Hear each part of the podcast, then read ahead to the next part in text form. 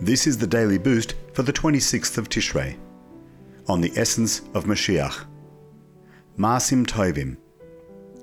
From the Talmud Sanhedrin 97b, Rav said, All deadlines for the redemption have passed, and the matter now depends only on repentance and good deeds. Reconnecting with our inner self, tshuva, is one half of the formula for Mashiach.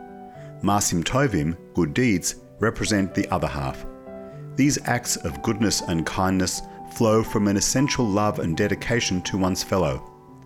Furthermore, they can be expressed in any number of positive ways, such as giving charity to the needy, visiting the sick, feeding and clothing the poor, supporting widows and orphans, and the list goes on.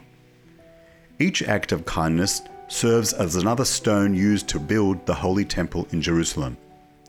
Throughout the generations, the Jews have been contributing those stones.